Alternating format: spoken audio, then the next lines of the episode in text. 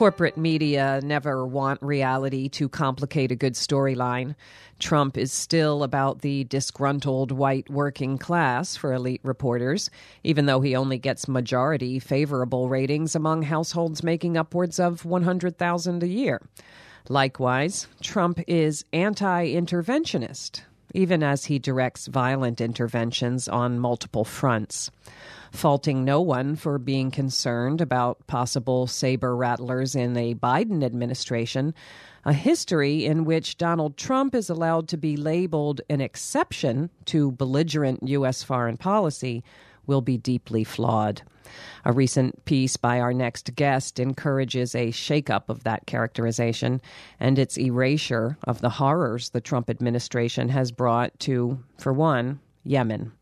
Murtaza Hussain is a journalist at The Intercept. He joins us now by phone from Brooklyn. Welcome back to Counterspin, Murtaza Hussain. Thank you for having me. Well, your piece began, as did the Trump presidency, with what the White House called a highly successful intelligence gathering raid on a Yemeni village, Al Ghayil. I'd say remind us, but for many of us, it may be the first time hearing what happened and what did it herald about Trump and Yemen? In the early months of the Trump presidency, right at the beginning of the Trump presidency, uh, the initial phase of it, there was a raid authorized on a Yemeni village uh, that had been, this plan had been previously mooted during the Obama era, but had not been carried forward. But when Trump came into office, uh, it was perceived at the time to execute it and essentially uh, special forces were deployed to the Yemeni village, and it turned out to be a massacre. Several dozen civilians were killed.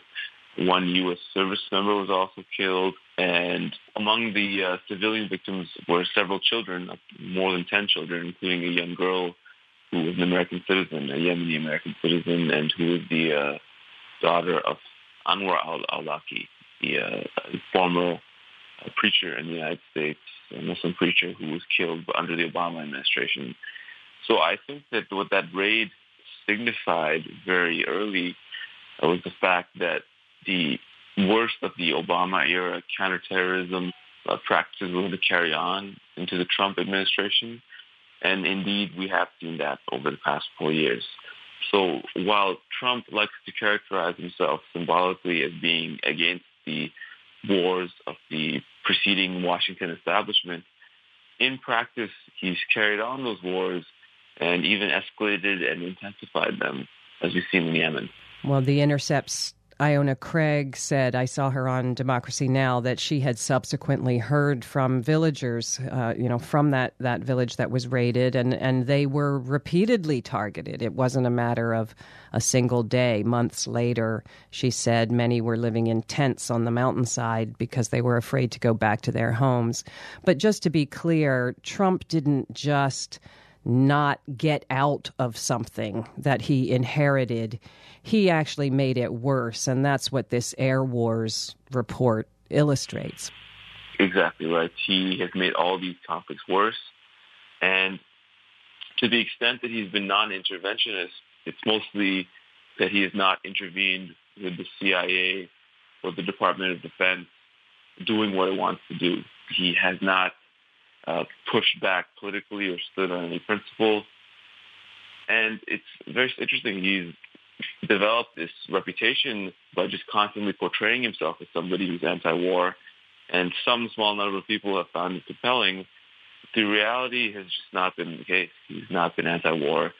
He has let the uh, military establishment, the intelligence establishment do everything it wants to do. It just so happens that the U.S. is so spent at the moment that there was not going to be a major war period of time because uh, their resources are exhausted.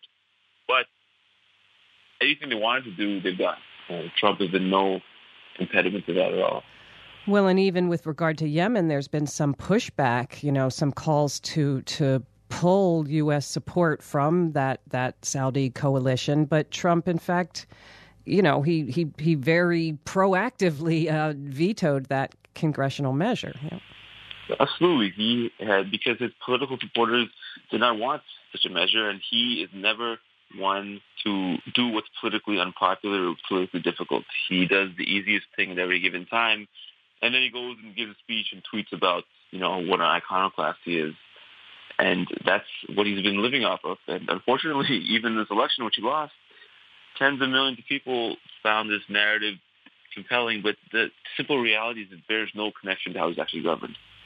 Well, one thing that is extremely Trumpian that you would have thought would have been picked up on a, in a big way is the fact that when asked about civilian casualties, Trump claimed that in strikes on Yemen there had been zero, zero civilian casualties. Yeah.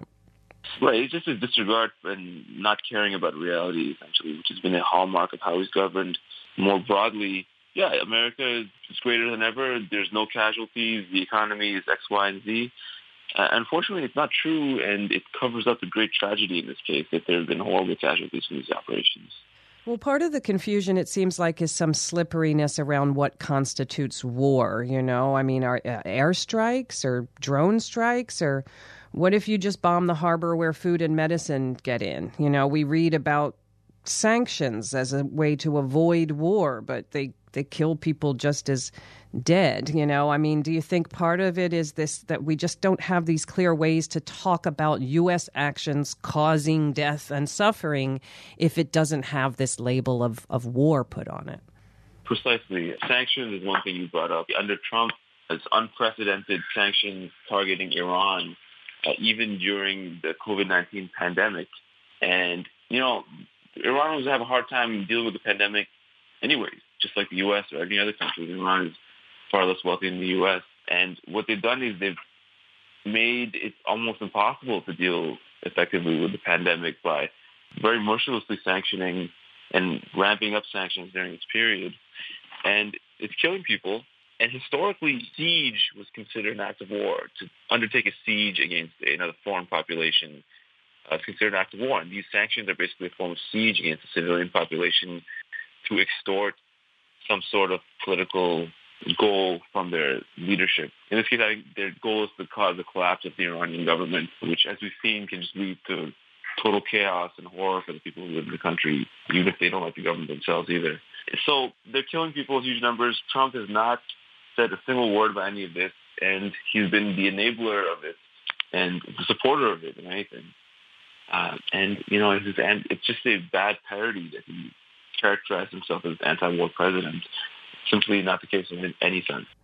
Well, Biden, Joe Biden, suggested that he opposed the assault on Yemen and even that he opposed weapon sales to the UAE and to Saudi Arabia. Michelle Flournoy, who today we hear is likely going to be Biden's choice for Secretary of Defense, has said she supports weapons sales, but maybe they could be conditional and not be used in Yemen. It's quite unclear, and this is all before Biden starts to get pressure about being tough on Iran, you know, via Yemen. I just wonder finally, do you have any sense of how or if things might change with regard to the U.S. and Yemen when the administration changes? Well, there was a lot of momentum during this campaign from progressives, specifically to put pressure uh, on foreign policy issues on the Democratic establishment. Because of the Bernie Sanders campaign, I think they're forced to listen a bit more. But now, of course, that leverage is sort of gone. And if you've seen some of the announcements of Biden's personnel, he's really drawn from you know the establishment of the establishment for who he wants to advise him on foreign policy. So I think that it's really important that the pressure continues on this because I understand the sentiment that a lot of people express, but I think that there is still some opportunity to change course on this. Mm-hmm. I think there is a difference between the Biden and the Trump administration because we had four years of Trump and we know that he's completely insensible to any form of pressure and he does not even pretend to care. Whereas with Biden, they can't completely pretend not to care. Right. And they can't give an image of being insensible to any progressive pressure at all because any progressives is semblance of the coalition. So uh, I think that there's an opportunity to push them on this. And uh, Michelle Flournoy, somebody mentioned, these are people who have wavered a bit, but mm-hmm. they have not been completely ironclad in their commitment to these, this policy push on Yemen. And there's opportunity there perhaps to push people as hard as we can to take the most equitable positions on Yemen and other subjects. Well, we've been speaking with journalist Murtaza Hussain. You can find his work, including Trump, the War President, Leaves a Trail of Civilians Dead in Yemen, at theintercept.com. Murtaza Hussain, thank you for joining us this week on Counterspin. Oh, thank you. My pleasure.